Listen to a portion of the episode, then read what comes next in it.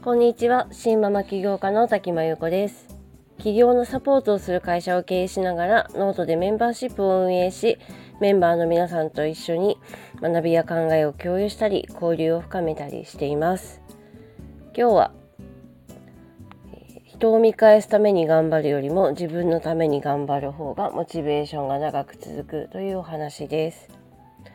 えー、突然ですが誰かに見下されるような思いをしたことってありますか？私は自分自身のコンプレックスがちょっと強いせいか、まあ、負けず嫌いな性格のためか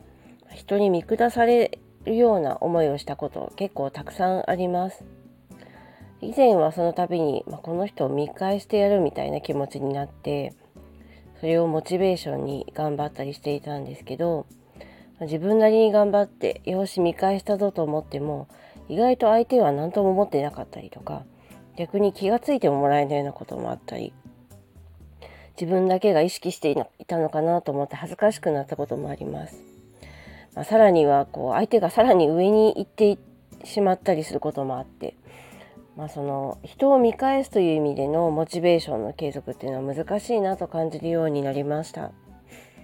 人を見返すっていうのは結局まあ他人軸他人基準で自分が動くということなのでモチベーションの継続そのものも難しいですし、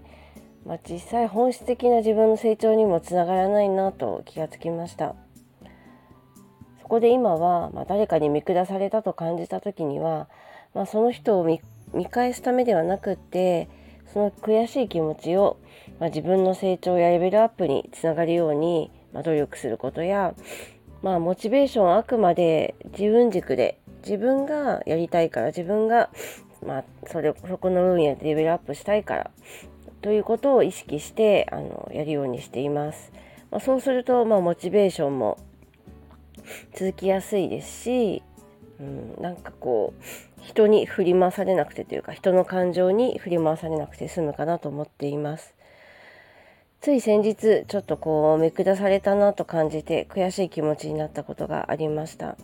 もしかしたら自分の意識しすぎなのかもしれませんし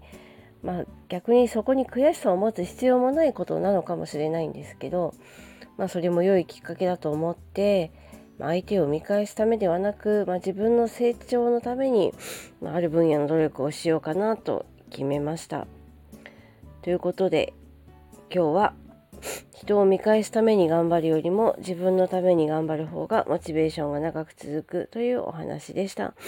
今日もラジオを聴いてくださりありがとうございます。えー、この内容はノートの方に詳しく載っていますのでよかったらそちらも読んでください。それではこの辺りで失礼します。滝真由子でした。